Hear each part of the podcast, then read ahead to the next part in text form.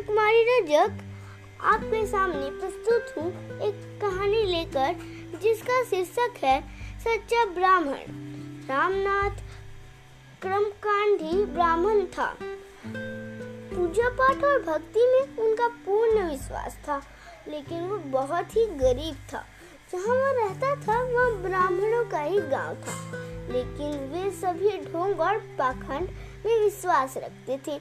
उनका her this केवल पैसा कमाना था। कई बार उन ढोंगी ब्राह्मणों ने रामनाथ को भी सलाह दी थी कि वह भी लोगों को बेवकूफ़ बनाकर खूब पैसा कमाए। लेकिन इस काम के लिए उसका मन नहीं मानता था। एक बार रामनाथ की पत्नी ने उससे कहा आप दरबार में जाकर राजा से मदद मांगे। पत्नी की सलाह पर रा, रामनाथ आगे दिन पात्र राजा से मिलने महल की ओर चल दिए।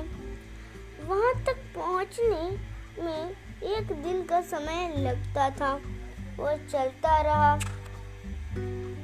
चलते चलते जब थक गया तो कुछ देर आराम करने के लिए वह एक पेड़ के नीचे बैठ गया।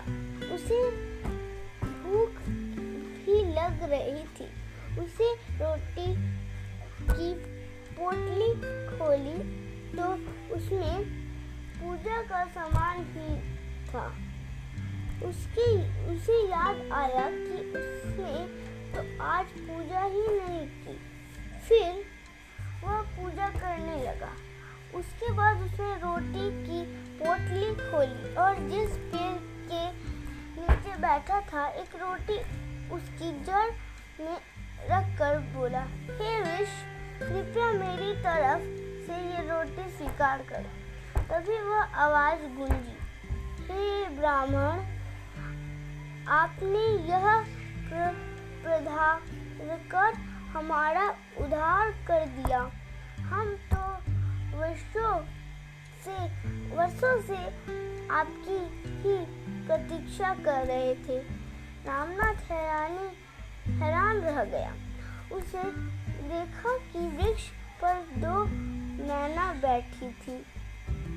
मैना बोली, जिस वृक्ष के नीचे आप बैठे हैं, वह श्रीनी प्रबुद्ध हैं और हम दोनों स्वर्ग की अपराइयाँ हैं। कृपया करके आपके पास जो जल है, उनकी कुछ बूंदे इस वृक्ष और हम दोनों पर छिड़क दे तो हम सब अपने वास्तविक रूप में आ जाएँगे। रामनाथ ने तुरंत उस वृक्ष और दोनों मैनाओं पर जल छिड़क दिया।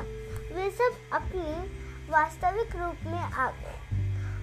श्री श्री श्री प्रबुद्ध ने रामनाथ को धन्यवाद दिया और उसे दो थैली स्वर्ण मुद्राएँ दी। उसके बाद वे तीनों वहाँ से अग्रसर हो गए।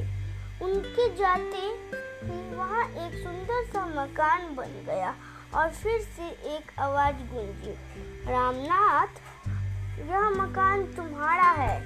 रामनाथ अपने गाँव लौट आया। वहाँ उसने देखा कि गाँव में सभी मकान टूटे पड़े हैं। वह अपने मकान की तरफ़ दौड़ा लेकिन उनका मकान सही सलामत था। अपनी अप, उसने अपनी पत्नी को सारी बात बताई। उसकी पत्नी बोली लगता है गाँव के सभी ढोंगी पंडितों को भगवान ने श्राप दे दिया है।